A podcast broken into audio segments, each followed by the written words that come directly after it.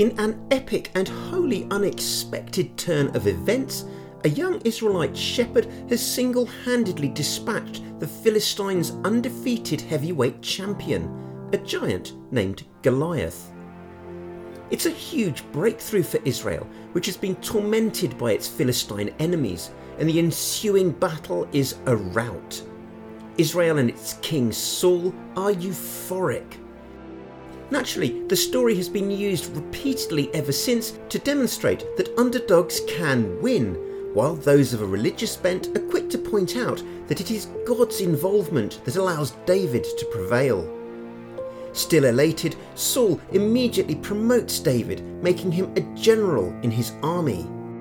To say that the two men's relationship goes downhill from here is the dictionary definition of understatement. My name is Chas Bayfield, and this is Holy Bible, episode 66 200 Foreskins.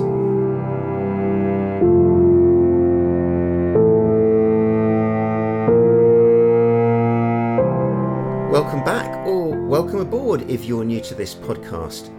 You'll notice from the tinny background aura that I'm still visiting my mum without any soundproofing.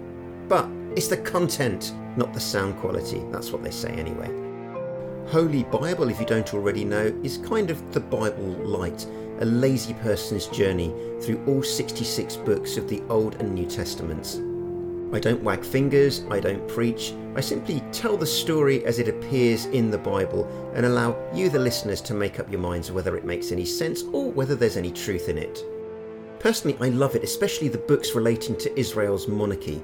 They are absolute page turners and the story of David and Goliath and the aftermath of this particular adventure is without doubt one of the most exciting in the Bible. So, without any more preamble, let's get stuck into Israel, which is now being ruled by its first king.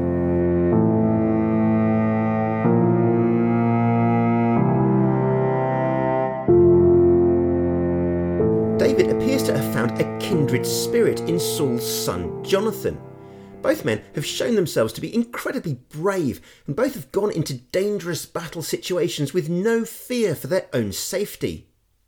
The writer tells readers that Jonathan loves David like he loves himself and gives him his battle clothing, his sword, and his bow. David thrives in Saul's army, and the men appear to support him wholeheartedly.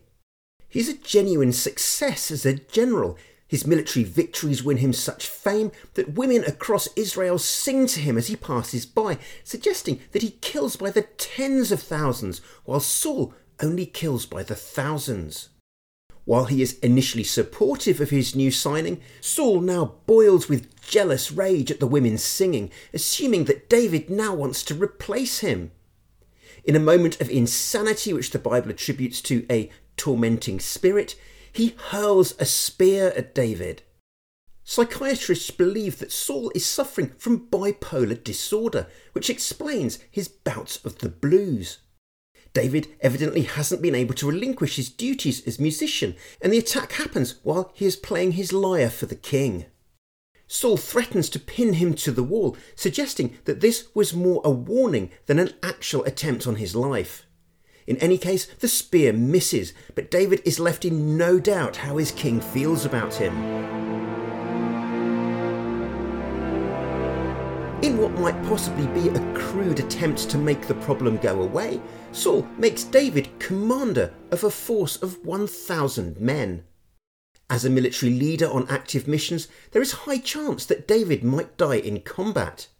But instead, David triumphs in every campaign he fights, making Saul fear him even more. The king then honours his original promise to reward the warrior who defeats Goliath with his daughter Merab's hand in marriage. However, as he gifts the young woman to David, he urges him to continue fighting God's battles. This might be another ploy. By attributing the fight against the Philistines as a holy war, Saul is hoping to inflame David's patriotism. Consumed by jihad, he might possibly fight in a rash, hot headed way that may lead to poor decision making, recklessness, and death. David either isn't interested in Merab or it's a similar case to the armour given to him to fight Goliath.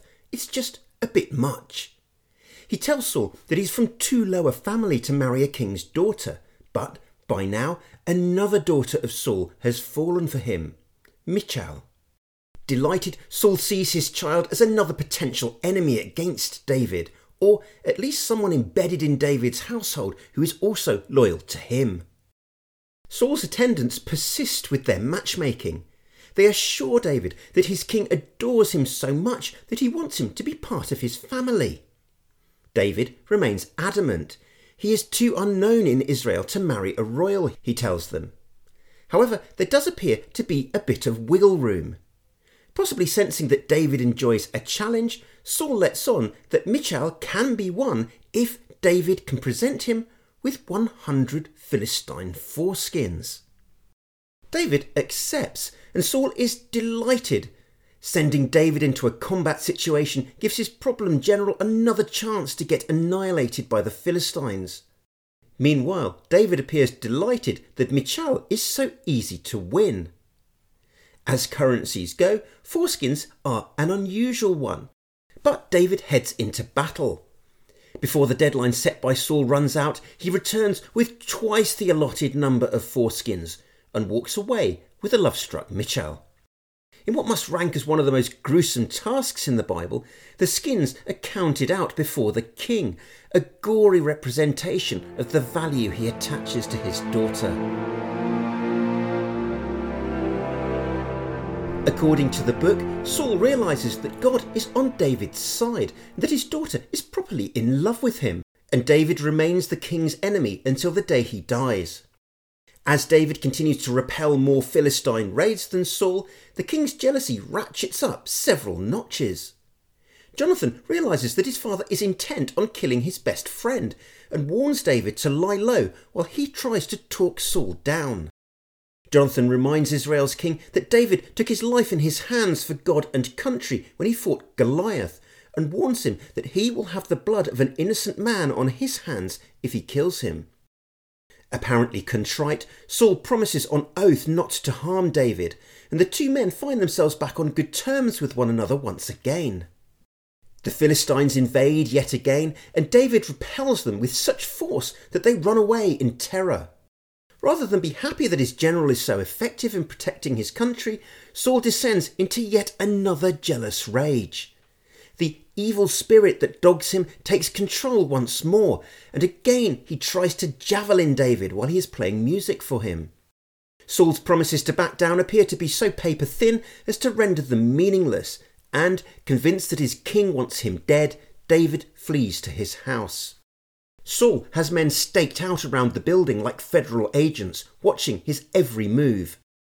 Tipped off by Michal, David exits through a window just as Saul's soldiers enter the compound to finish him off. His cunning wife places a life size idol in David's bed to fool the soldiers that Saul's hated general is under the covers, and she tells the men that David is sick. It's unclear why an idol is so readily available in David and Michal's house.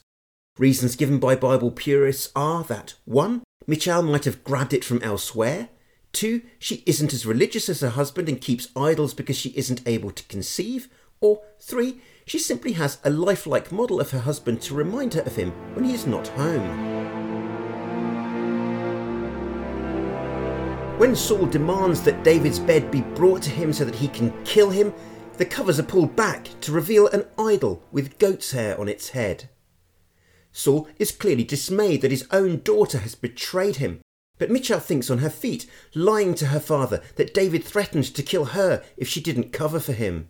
From here, David escapes to Samuel's house in Ramah, and the men flee together, lying low among a nearby community of prophets. Still, Saul won't give up. He sends men to catch David, but they appear to be so moved by the prophets that they end up joining them, singing praises and receiving the kind of revelations from God that the Bible describes as prophecy. More soldiers are dispatched, but these men also wind up having a religious experience. Finally, after a third cohort of guards failed to withstand the power, Saul arrives himself to find David. It proves to be an unexpected endgame for the king, who also appears to succumb to the heavenly force field around the prophet's complex. Overcome, Saul strips naked and shares with everyone what he believes God is revealing to him. As soon as David realizes that the prophet's compound has been infiltrated by Saul and his men, he leaves, finds Jonathan, and asks him what he might possibly have done to incur such venomous rage in his king. For his part, Jonathan thinks David is overreacting. There is no way that Saul wants David dead, he says. Besides, the king doesn't put any plan in place without consulting him first, so he'd know if there were a plot on David's life. Only when David swears on oath that what he is saying is true does the king's son agree to help. David tells Jonathan that his father might be protecting him from the truth because he knows that David is his closest friend. On the following day, a royal banquet is planned, but David warns Jonathan that he won't show up. If he is missed, Jonathan should tell Saul that David had to go off to see his family for a clan gathering. If the king is fine about this, then David is safe. If he flies into a rage, Jonathan will know that David is right to fear for his life. David tells his friend that if he has done anything that deserves death, Jonathan should kill him himself rather than wait for Saul to do it. Jonathan is appalled at the thought. Leading David outside, possibly to avoid eavesdroppers, he swears to let him know either way in a couple of days' time. His hope is that God remains as close to David as he has been to Saul, showing that it is not yet public knowledge that both God and Samuel have already given up on Saul as Israel's leader.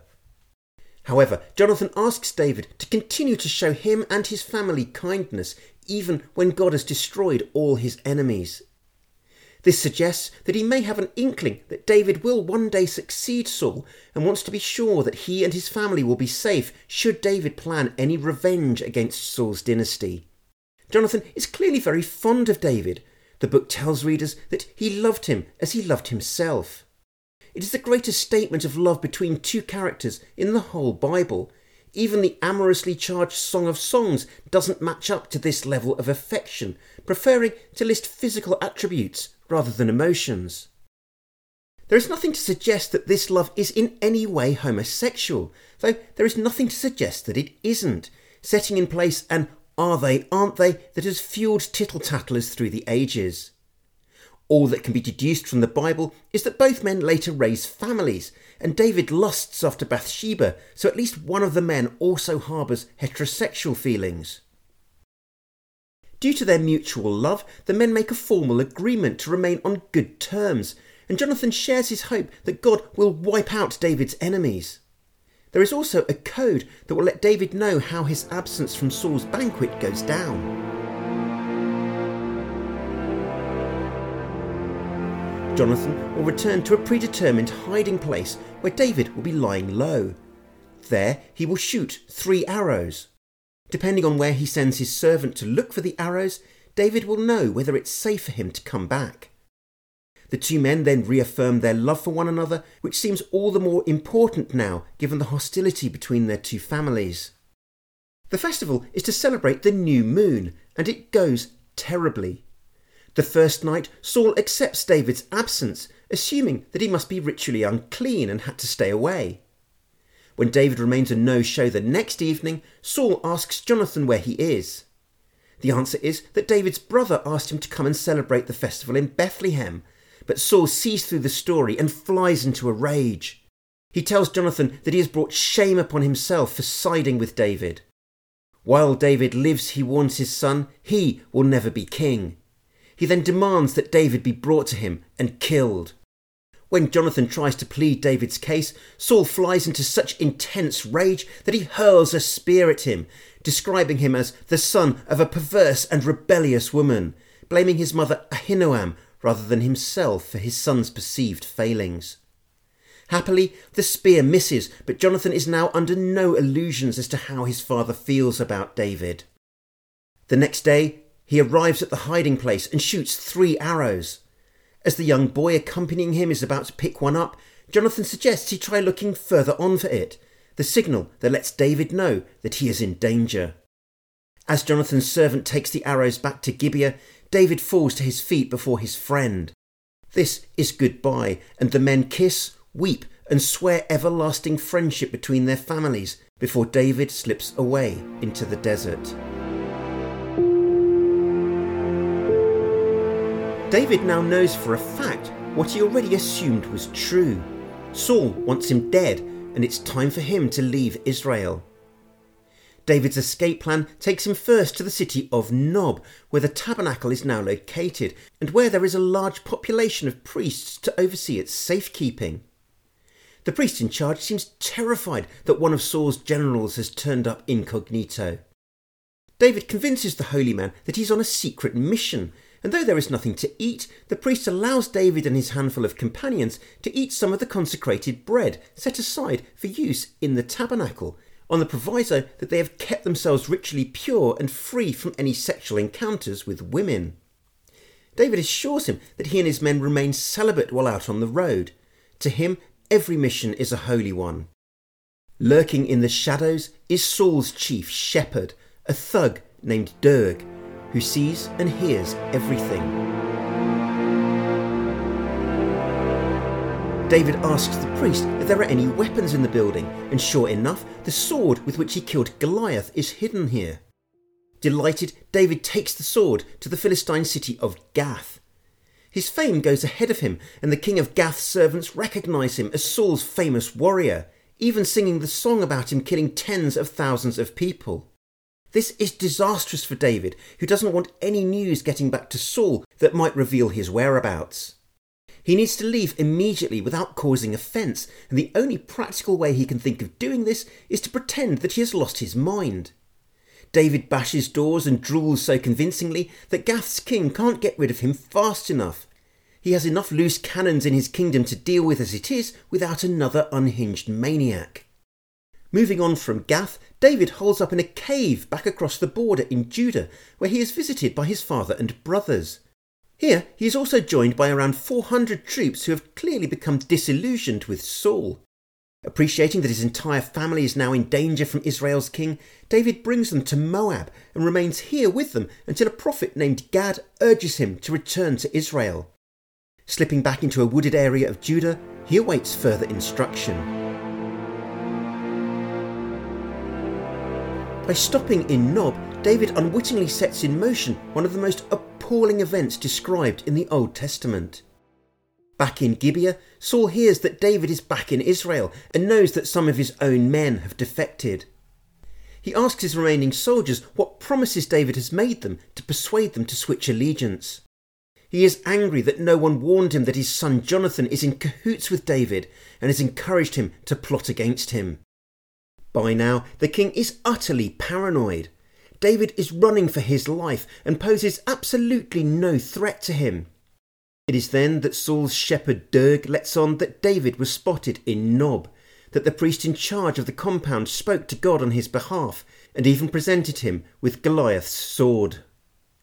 Israel's unhinged king then summons the entire cohort of priests from their sanctuary and asks their leader why he has conspired against him. He wants to know why he provided David with bread and weapons so that his rogue general can plan a rebellion against him. The priest is nonplussed. David is a respected Israelite general. He is head of Saul's personal bodyguard and his son in law. He is also one of the most patriotic men in the country, with a huge number of victories under his belt. Saul's accusation makes no sense to him. Besides, David has been to Nob on numerous occasions before this to ask for God's opinion. The king can accuse him all he likes, but for his part, the priest has no idea what's going on.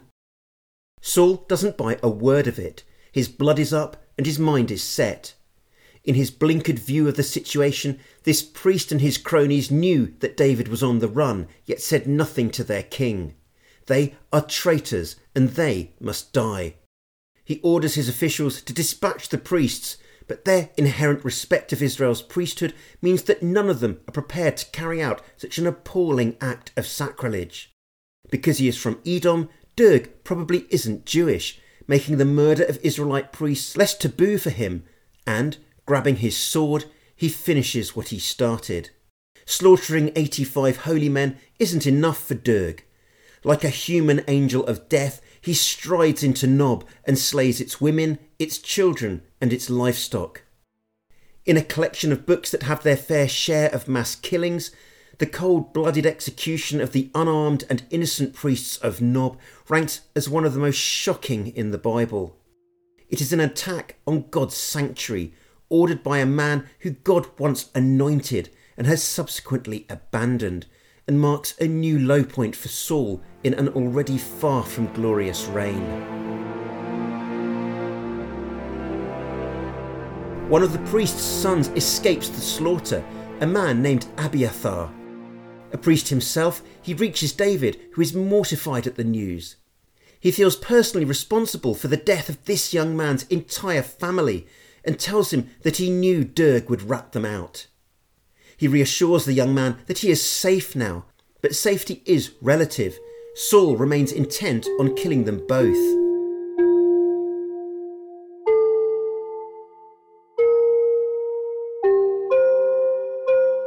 It's been a grisly turn of events, and the high of David's defeat of Goliath is now distant history as he flees from his psychotic king. There now begins a game of cat and mouse as Saul appears to forget that he has a nation to rule and a people to defend and puts his entire energy into stalking David. The sense from the Bible narrative is that God is against Saul because he has failed to live up to God's high standards, and that he is for David, who he sees as a paragon of kingly virtue. However, David's need for self preservation sends him deep behind enemy lines, where he operates as a mercenary soldier fighting battles for Israel's Philistine neighbours. Has Israel's next anointed king gone rogue even before he has reached the throne? Has God switched allegiance from the Israelites to the Philistines? For now, all David knows is that he needs to run.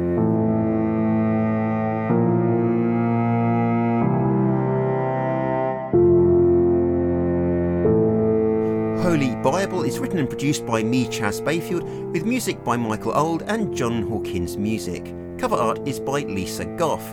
And if you like reading as much as you do listening, you can find Snakes and Angels, a secular walk through the first five books of the Bible, available on Amazon. You can also find us on Twitter and Facebook. Just search Holy Bible Podcast. And if you like what you're hearing, why not give us a five star rating? Thank you very much and see you all next time.